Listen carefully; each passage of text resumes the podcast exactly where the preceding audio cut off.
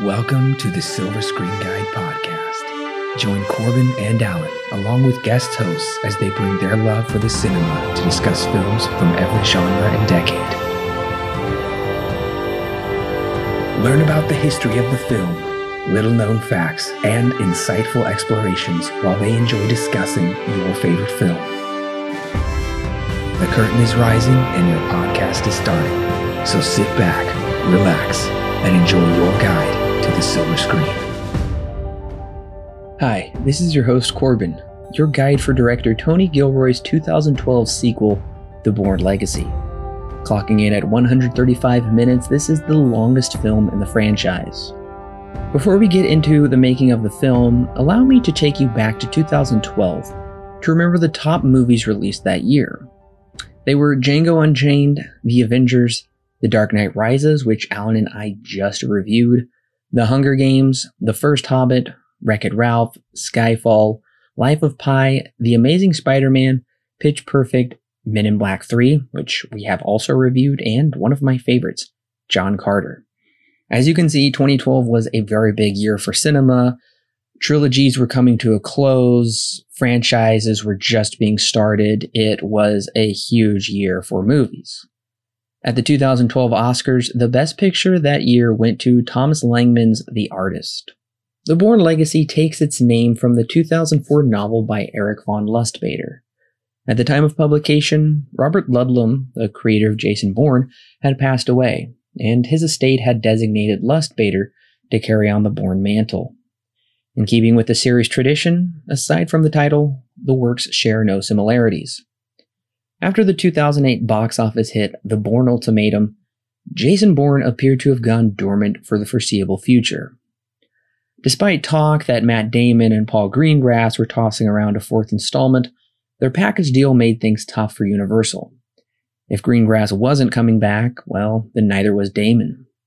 As I reported in the guide to the Bourne Ultimatum, it's no secret Greengrass and Damon didn't like Tony Gilroy, who wrote the first two films and whose screen story was used for the third.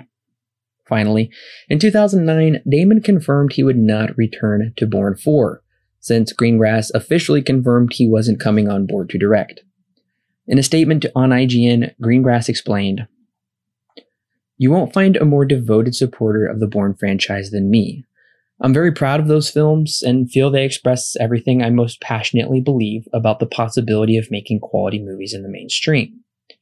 He continued, My decision to not return a third time as director is simply about the feeling the call for a different challenge.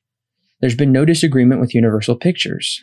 The opportunity to work with the Bourne family again is a difficult thing to pass up, but we have discussed this together and they have been incredibly understanding and supportive. Jason Bourne existed before me and will continue, and I hope to remain involved in some capacity as the series moves on. Now, oddly enough, the two had reunited after Bourne 3 for the political war thriller Green Zone. Initially, Damon assumed the next film in the series would in fact be a prequel, and that he likely wouldn't return to the character until 2015. He was close, he didn't return until 2016. With Greengrass and Damon gone, the obvious decision was to seek out Gilroy to come back on board to write and direct. Why was it obvious? The same year of Bourne 3, Gilroy released his film Michael Clayton, which he wrote and directed, starring George Clooney in the titular role.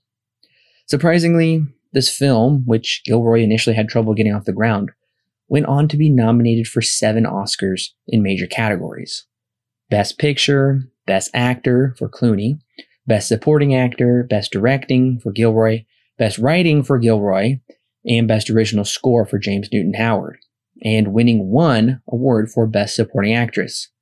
Gilroy himself was nominated twice that night. This is important to note because The Bourne Ultimatum also appeared at the 2008 Oscars. It did win three awards, but they were in technical categories. Neither Damon nor Greengrass were nominated.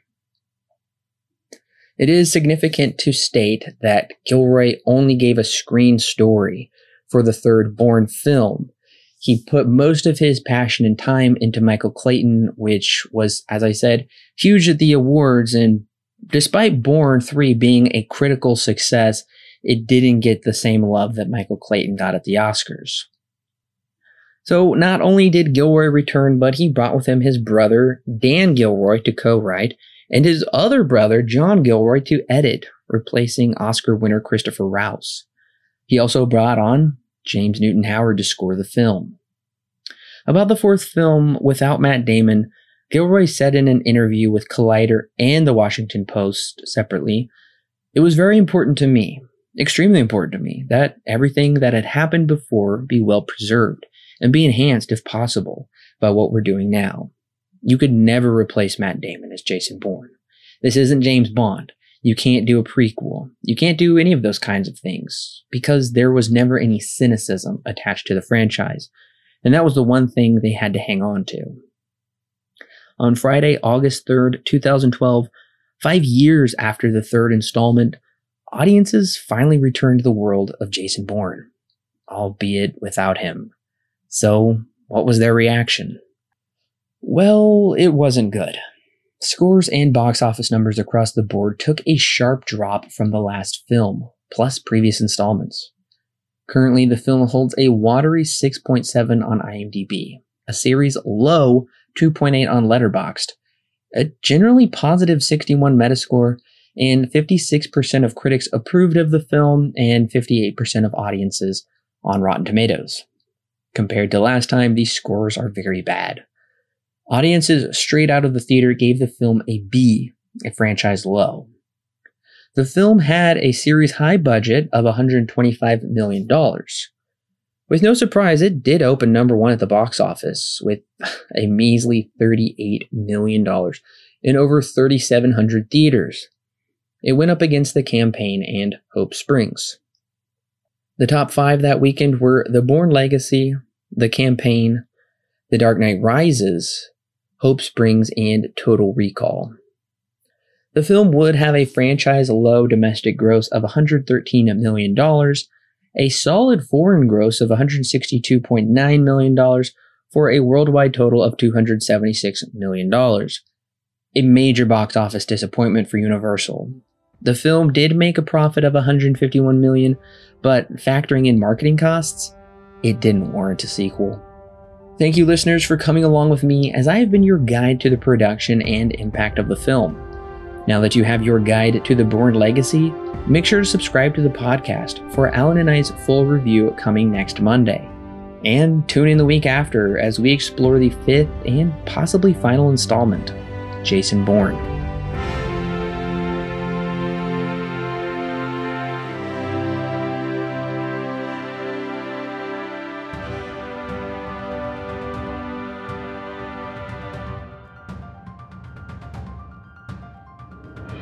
Hey listeners, it's Corbin. Don't forget to check out the exciting links in the description below that will connect you with more great movie reviews for your listening pleasure and our YouTube, Facebook, and Twitter page. And of course, our official website where you can read great articles and sign up for our free weekly newsletter. Also, if you want exclusive bonus content such as extra movie reviews, movie commentaries, and our thoughts on the latest movie news and trailers, plus more, then check out our Patreon page. It's a great way to help keep this show free, and it gives you great content that's yours to keep. All of that and more is found in the description below. Don't forget to subscribe whether you're on YouTube, Apple, Google, or Stitcher, or your favorite podcast service. And while you're at it, please leave us a five star review so other movie lovers can more easily find our podcast. We love talking about movies, and we love talking about them with you. So don't forget to share with your friends and family. And we'll see you next week, listeners.